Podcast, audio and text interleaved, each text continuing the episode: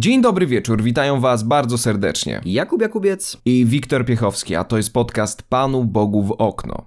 Za nami finały europejskich rozgrywek. Villarreal mierzyło się z Manchesterem United, natomiast Manchester City podejmował Chelsea. Szybkość zawodników, konsekwentna gra w obronie, wybitne indywidualności oraz przede wszystkim bramki, bramki i jeszcze raz bramki. Zwycięzcami finałów okazały się drużyny postrzegane za te słabsze, ale jak mecze pokazały, lepiej zorganizowane. Czy jest to wstęp albo zapowiedź powrotu do futbolu efektywnego zamiast efektownego? Panie Jakubie, na początek jednak omówmy każde ze spotkań, zaczynając od tego, co działo się w Porto. No tak, a w Porto, w Porto działo się bardzo wiele i Cóż, to jest za piękny czas, żeby być kibicem Chelsea, tak mógłbym rzec, bo tutaj nikt chyba nie spodziewał się, że Chelsea, która była jeszcze w tak głębokim kryzysie pod koniec kadencji Franka Lamparda, nagle dostaje się do finału Ligi Mistrzów. Co więcej, mimo tego, że jest troszeczkę przez y, wielu ekspertów, przez bookmacherów wskazywana na porażkę, to jednak kolejny raz, jak równy z równym była w stanie rywalizować z Manchesterem City. To było już czwarte starcie tych ekip ekip w tym sezonie. Pierwsza bitwa poszła na konto Manchesteru City jeszcze kiedy e, menedżerem Chelsea był Frank Lampard. Później było starcie w pucharze i w tymże pucharze Chelsea pokonała Manchester City, a następnie niedługo później te dwa zespoły mierzyły się jeszcze raz w Premier League i tutaj również Chelsea rzutem na taśmę okazała się lepsza. No ale mimo tego te dwie wygrane bitwy pod rząd nie dały nam w zasadzie odpowiedzi, jak będzie wyglądał ten finał, czyli ten najważniejszy mecz pomiędzy tymi dwiema ekipami, bo można wygrać dwie bitwy, natomiast wojnę wygra ostatecznie ten, który wygra ten finał. No i koniec końców Thomas Tuchel 3, Pep Guardiola 0. Thomas Tuchel, który w zeszłym sezonie przegrał finał będąc trenerem Paris Saint-Germain z Bayernem Monachium. Robert Lewandowski zdobył e, Ligę Mistrzów razem ze swoim zespołem, jednakże widać było po Chelsea coś, czego ja nie zauważyłem w Manchesterze City, to znaczy determinacja.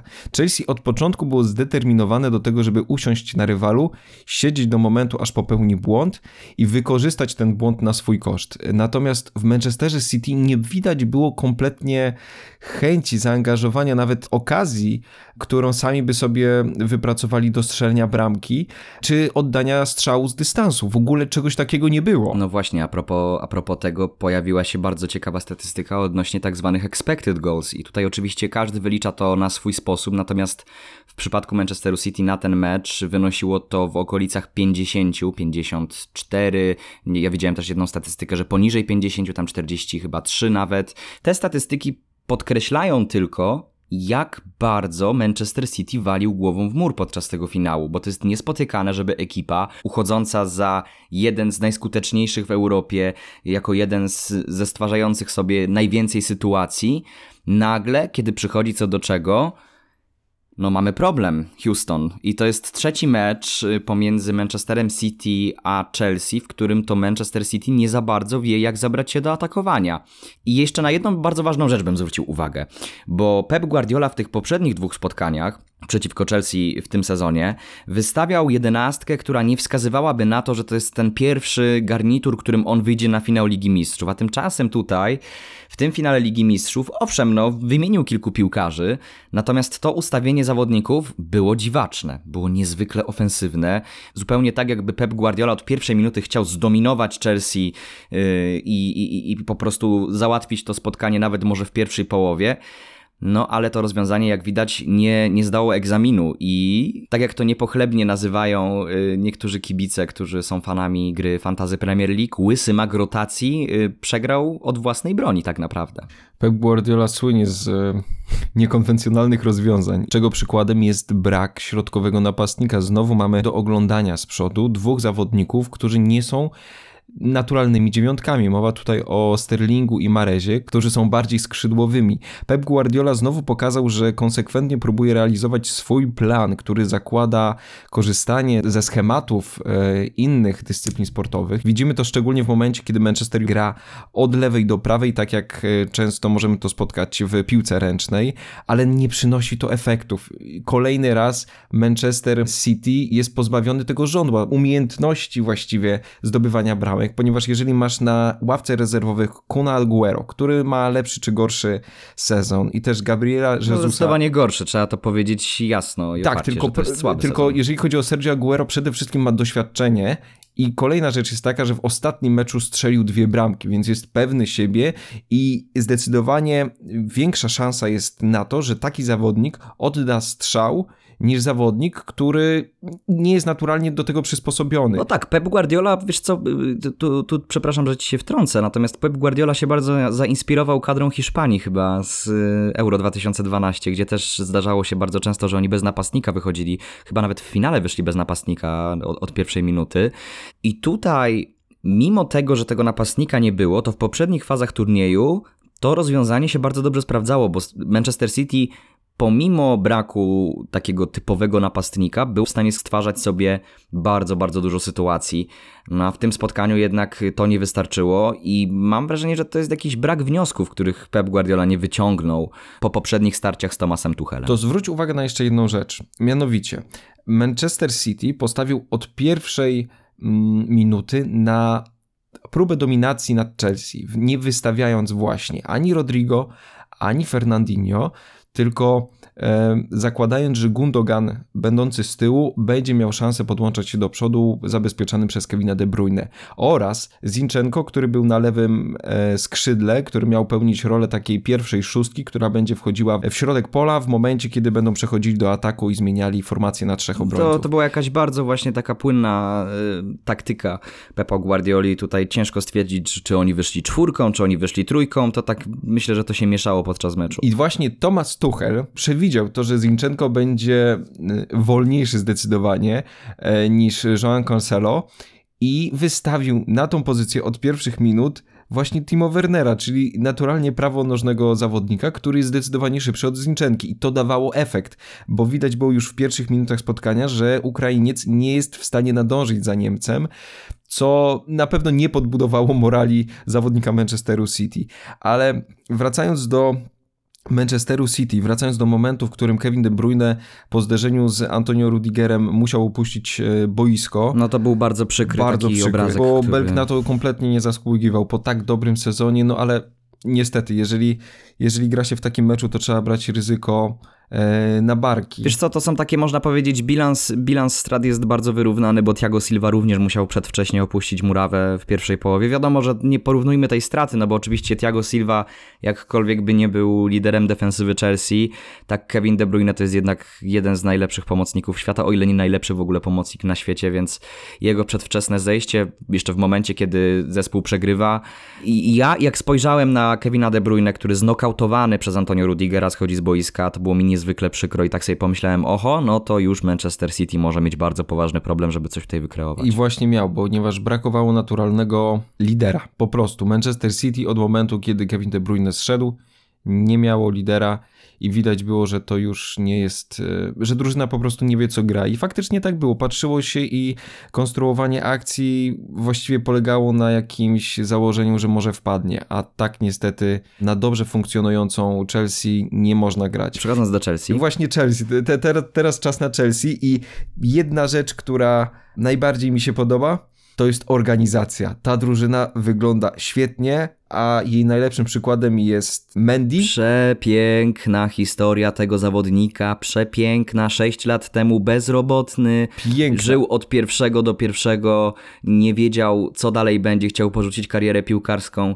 i nagle awansował w tak szybkim tempie do, do finału Ligi Mistrzów. Nieprawdopodobny rozwój kariery zawodnika. W wieku 29-30 lat wygrać Ligę Mistrzów i grać w jednym z najlepszych klubów świata, to to jest piękna historia. Skoro jesteśmy już po tej zieleńszej stronie pastwiska, no to zdecydowanie Chelsea zagrała po prostu lepszy mecz i, i to chyba trzeba powiedzieć otwarcie, że Thomas Tuchel w tych całych trenerskich szachach wypadł po prostu lepiej od Pepa Guardioli. Pepa Guardioli, z którego w sumie wiele osób już się śmieje, że to jest jakaś klątwa rzucona przez y, znajomych y, ja i Turę. W ogóle to, to, jest, to jest tak komiczna w ogóle jakaś hipoteza, no ale coś, coś w tym jest. No Pep Guardiola nadal nie jest w stanie tej Ligi Mistrzów wygrać. Wymownym jest fakt, że w, podobno w brytyjskiej telewizji, mm, jeżeli chodzi o studio przedmeczowe, trzy czwarte uwagi poświęcono drużynie Manchesteru City, hypując to, że oni wygrają ten tytuł tytuł, a bardzo mało czasu antenowego poświęcono Chelsea. No i Chelsea myślę, że pokarała wszystkich, którzy już przypisali ten tytuł Manchesterowi City. I od samego początku ten mecz był defensywnie mm, przygotowany przez Tomasa Tuchela. To, co powiedziałeś wcześniej, zawodnicy byli zaprogramowani na to, żeby te piłki wyłuskiwać, odbierać, kapitalny mecz zarówno wahadłowych Jamesa i Chilwella, jak i Cezara Spiliquety, który był absolutnym bohaterem. Tam była ta jedna sytuacja w drugiej połowie, gdzie on mhm. wybił piłkę, która leciała dosłownie w jego bramkę. To tak. on, przeci on przecinał dośrodkowanie jednego z piłkarzy City, i ja jak zobaczyłem ten wślizg, to byłem pewny, że to jest bramka samobójcza Spiliquety, a on jak, jakimś cudem był w stanie tę piłkę skierować ponad poprzeczkę. W pierwszej połowie też y, przysaneczkował Aspiliqueta blokując jedno dośrodkowanie i każda pojedyncza piłka, gdzie już się wydawało, że City będzie miało okazję do strzału, była bezlitośnie blokowana, czy to przez Risa Jamesa, czy to właśnie przez Aspilicuetę, czy to przez Rudigera, czy to przez Chilwella. Bardzo, bardzo dobry mecz defensywy Chelsea i genialny mecz N'Golo Kante, nad którym można się tylko tak. chyba rozpływać, bo to tak. jest coś niesamowitego. Najskromniejszy i najlepszy piłkarz świata, tak go można nazwać, ponieważ jest to jeden, jedyny piłkarz Chelsea, e, który na wizji nie pocałował pucharu Ligi Mistrzów. Widać jakaś skromność w tym zawodniku, jak e, on jest skupiony tylko na grze i to też wynika po prostu z jego charakteru, że nie jest to przykład piłkarza, którego możemy oglądać tak jak Pola Pogbe, który jest z nami na bieżąco, jest naszym, można to nazwać vlogerem instagramowym, tylko to jest piłkarz, który jest skupiony przede wszystkim na pracy, piłkarz, który y, nie wstydzi się jeździć starym samochodem, ani posiadać zbitego telefonu. To jest dobry przykład kolejny raz się powtórzę. Nie ma takiego drugiego piłkarza w Europie. Jest, jeszcze jeden, Sadio Mane. Sadio Mane, to jest również no dobrze, piłkarz, który... Dobrze, ale my tutaj mówimy teraz o pokorze, natomiast jeżeli chodzi o pozycję N'Golo Kante, to on sobie wypracował taką nieprawdopodobną jakąś... Yy charakterystykę zawodnika, Oj, tak. że nie da się dosłownie znaleźć zawodnika w jego miejsce. Strata N'Golo Kante wiązałaby się dla Chelsea z jakąś nieprawdopodobną przebudową, a to jest zawodnik, który od wielu lat się bardzo dynamicznie rozwija i oprócz tego, że kiedyś w tym pierwszym sezonie gry w Chelsea i w poprzednim jeszcze sezonie, kiedy grał w Leicester City wygrywał Mistrzostwo Anglii, był takim typowym przecinakiem, tylko defensywnym pomocnikiem, tak jego umiejętności gry z piłką przy nodze drastycznie wzrosły od przejścia do Chelsea. I to trzeba zaznaczyć. I myślę, że tutaj jeszcze nie zwracamy uwagi na jednego bardzo ważnego bohatera tego wszystkiego, yy, czyli Franka Lamparda, któremu też myślę, że należą się gratulacje, bo to on tutaj zbudował fundamenty pod budowę tej drużyny Tomasa Tuchela. Gdyby nie Frank Lampard, nie mielibyśmy Masona Mounta, nie mielibyśmy Risa Jamesa w pierwszym zespole. Nie mielibyśmy Eduarda ogóle... Mendiego tak samo, ani tego Tak samo, no, tak, tak, tak. No, wcześniej oczywiście było to okupione fatalnym transferem Kepe Arizabalagi, natomiast y, to, to nie zmienia faktu, że to Frank Lampard zbudował tę drużynę, z którą później Tomas Tuchel osiągnął sukces. Przejdźmy do bramki, bo była tylko jedna w tym spotkaniu. Piękna akcja. Edward Mendy rozpoczynają podanie do y, Bena Chilwella. Ben Chilwell odgrywa tę piłkę do Masona Mounta i to jest podanie ciasteczko, absolutne ciasteczko do Kaja Havertza. Tak, pomiędzy wszystkich obrońców Manchesteru City. Dokładnie tak. I Kai Havertz wychodzi sam na sam z Edersonem Moraeszem, mija go, tam jeszcze Ederson trąca tę piłkę ale Kai Havertz znajduje się już z futbolówką sam na sam, z pustą bramką i strzela bramkę. Najdroższy piłkarz w historii Chelsea. Y, to dosyć wymowne, że to akurat on, na którym też trochę wieszano psy, tak samo jak na Timo Wernerze, że ten sezon nie jest zadowalający, patrząc na jego cenę, że to właśnie on strzela tę bramkę. Prawda? Mhm. Zdecydowanie tak, ponieważ w pomeczowym wywiadzie bardzo ładnie zapytany o swoją kwotę właśnie e, i o to, ile jest teraz wart. Ocenzurujmy tę wypowiedź. Ocenzurujemy po prostu ładnie ją, kolokwialnie mówiąc, opatule. Powiedział, że nie interesuje go to, ile jest aktualnie warty, ponieważ wygrał Ligę Mistrzów i to go cieszy. Tak to można sparafrazować. Młody Niemiec pokazał, że trochę za szybko łatkę się przykłada, co w, w europejskim futbolu jest bardzo powszechne. Udowodnił po prostu to, na co, na co jego talent wskazuje i Chelsea może mieć naprawdę ogromny pożytek z tego piłkarza w następnych latach. Ja bym jeszcze wrócił do Masona Mounta, bo to jest cichy, tak samo jak Rhys James, to jest dwoje cichych, jak to ładnie określić? Bohaterów, no bohaterów, bohaterzy, myślę, no, to wprost możemy powiedzieć. Dzieci Chelsea, które od początku do końca e, aktualnej sytuacji swojej teraz są z tym zespołem i pokazują, że warto stawiać na młodzież, coś czego Chelsea wcześniej nie robiło. Tutaj widzimy ten wpływ, o którym mówiłeś Franka Lamparda i o to, że, że Chelsea jednak ma dobrą szkółkę, której, której trzeba zaufać i z której trzeba korzystać, bo to jest ogromna strata. A której niestety nie, nie ufali, ufali i to jest tylko błąd. I wypuszczali bardzo wiele talentów z rąk y, zupełnie niepotrzebnie, bo, bo tak naprawdę byłby ogromny pożytek z każdego z tych piłkarzy dzisiaj, którzy zrobili karierę, a którzy są wychowankami Chelsea i nie zostali dostrzeżeni w porę. Chelsea wygrywa 1 do 0. Mm, myślę, że to, co zrobili w drugiej połowie, to, było taki, to był taki wytrawny Bayern Monachium z pierwszego sezonu Hansiego Flicka, czyli można powiedzieć, że to był autobus, natomiast to było myślę takie wyrachowane zamknięcie meczu do tego stopnia, że Manchester City po prostu nie był w stanie nic a nic zrobić. Jak jeszcze w pierwszej połowie coś tam próbował podgryzać, tak w drugiej, mimo tego, że mieli większość, przez większość czasu piłkę przy nodze, to Manchester City nie był w stanie zagrozić bramce Eduarda Mendiego. Zgodzę się z tobą i wydaje mi się, że przede wszystkim wygrał futbol, który który jest wbrew pozorom bardzo miły do oglądania. Jest bardzo prosty, ale, ale właśnie jest śliczny w tych niuansach, w przesuwaniu się linii obrony, czy konsekwencji, które wynikają z czekania na błędy zawodników drużyny przeciwnej. Ostatni jeszcze wątek, jeżeli rozmawiamy o tym spotkaniu, to jest Roman Abramowicz i jego radość. To myślę jest mhm. bardzo wymowny obrazek, bardzo pozytywny. No nie wiem, czy to można nazwać pozytywnym, no bo wiadomo, że wokół Romana Abramowicza, tak samo jak wokół mm, Katarczyków, y, są różnego rodzaju kontrowersje związane y, z powiązaniami mm, politycznymi, biznesowymi i tak dalej. Natomiast Roman Abramowicz mam wrażenie, że odzyskał ten entuzjazm, który miał na początku swojej przygody z Chelsea. No i kto wie, może ten napastnik jakiś tutaj przyjdzie po sezonie i wyłoży bardzo duże pieniądze na zakup tego napastnika. Prawdopodobnie tak będzie, bo Olivier Giroud raczej jest na wylocie z tego klubu. Mm, I już naprawdę, naprawdę ostatnia rzecz, y, to jest y, fantastyczna rzecz, polecam na The Athletic przeczytać sobie różnego rodzaju anegdoty Tomasa Tuchela z poprzednich przygód trenerskich jego, bo okazuje się, że to wcale nie jest trener, który wchodził w jakieś nie wiadomo jakie konflikty z szatnią.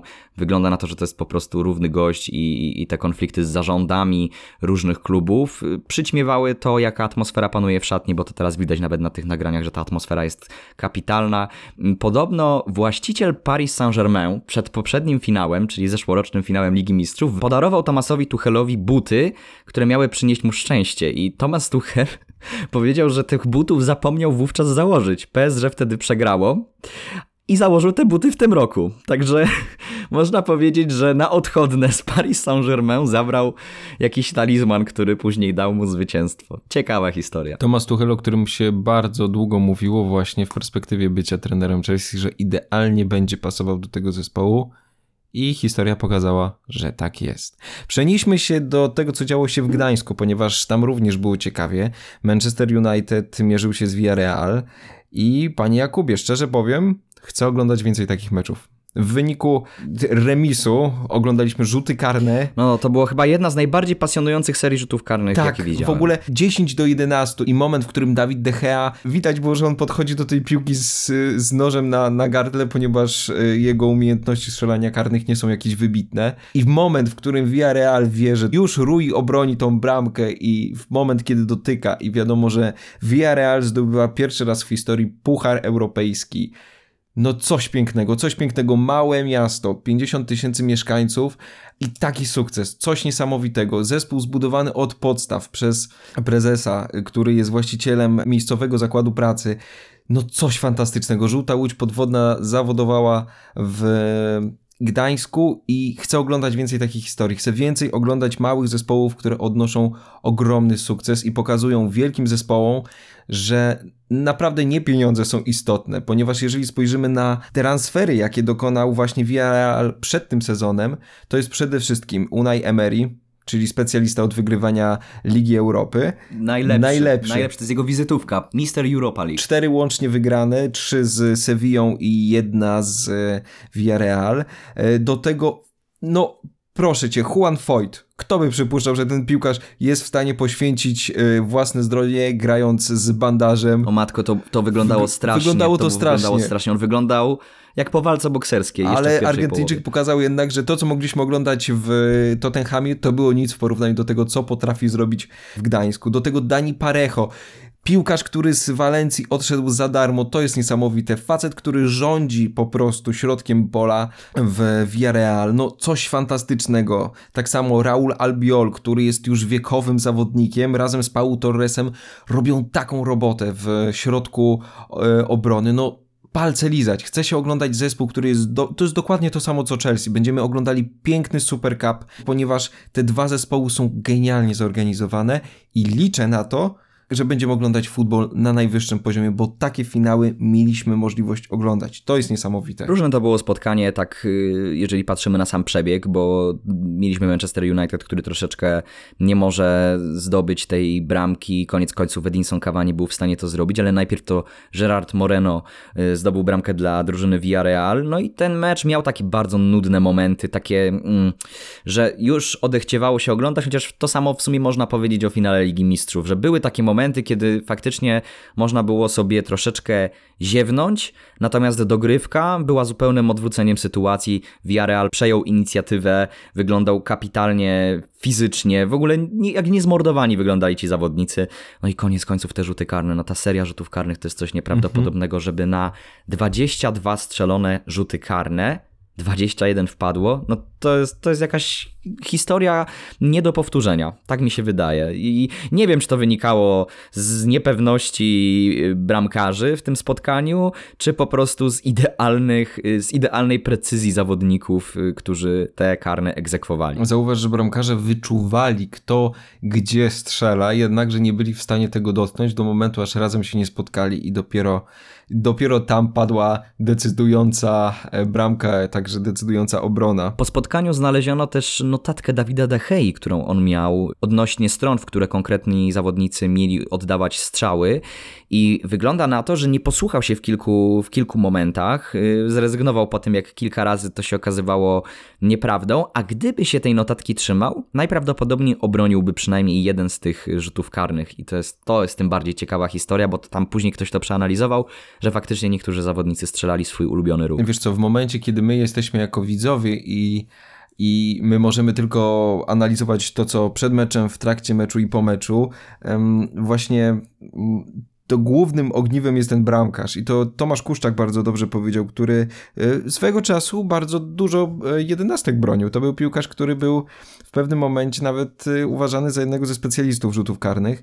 I powiem Ci, że Tomasz Kuszczak powiedział bardzo fajną rzecz, że możesz analizować 100 razy, możesz przeanalizować na 200 sposobów to samo, ale jednak w momencie, kiedy podchodzi piłkarz i strzela, to intuicja jest twoim głównym narzędziem do tego, żeby ewentualnie obronić. I zwróćmy uwagę, że Gea był w stanie, w niektórych tam po palcach mu poszło, czy rzucił się, tylko był niestety za wolny. To jest łód szczęścia, ale też umiejętność panowania nad własnymi emocjami i nad tym, czy potrafisz zredukować presję, jaka ciąży na tobie. I ja bym zwrócił jeszcze uwagę na jedną rzecz i to się tyczy jednego i drugiego finału.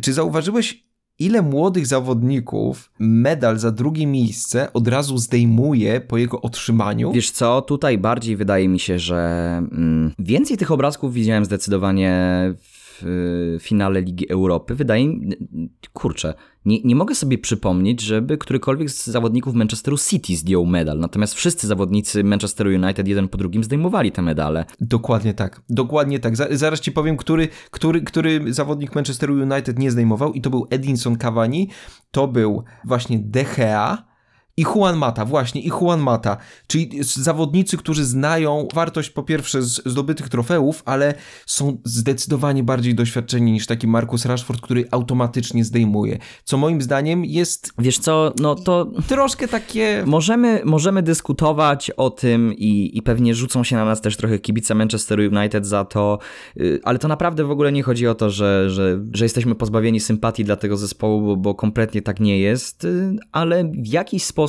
to zdjęcie medalu jest odzwierciedleniem szacunku do przeciwnika, który okazał się lepszy w bezpośrednim pojedynku. I no to ściąganie medali jest takim no, trochę przykrym obrazkiem. Wiadomo, że no nie, możemy, nie możemy z tego nikogo rozliczać, ale bardzo podziwiam drużynę Manchesteru City z kolei, która z wielu względów jest przez wielu kibiców za różne rzeczy hejtowana.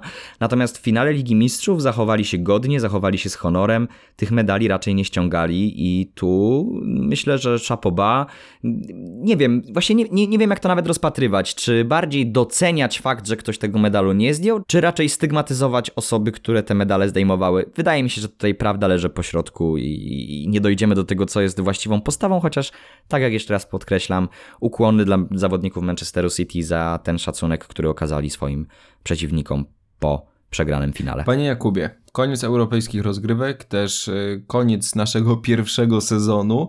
E, możemy sobie podziękować, możemy Wam podziękować przede wszystkim, że z nami byliście, ale nie żegnamy się na długo, prawda? Tak, nie żegnamy się na długo. Myślę, że na euro zdecydowanie planujemy jakiś yy, inny format, może troszeczkę krótszy.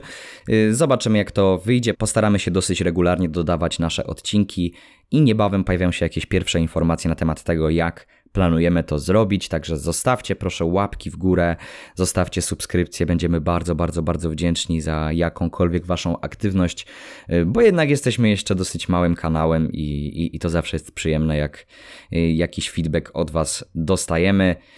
Byli z wami Wiktor Piechowski i Jakub Jakubiec, a to był podcast Panu Bogu w okno.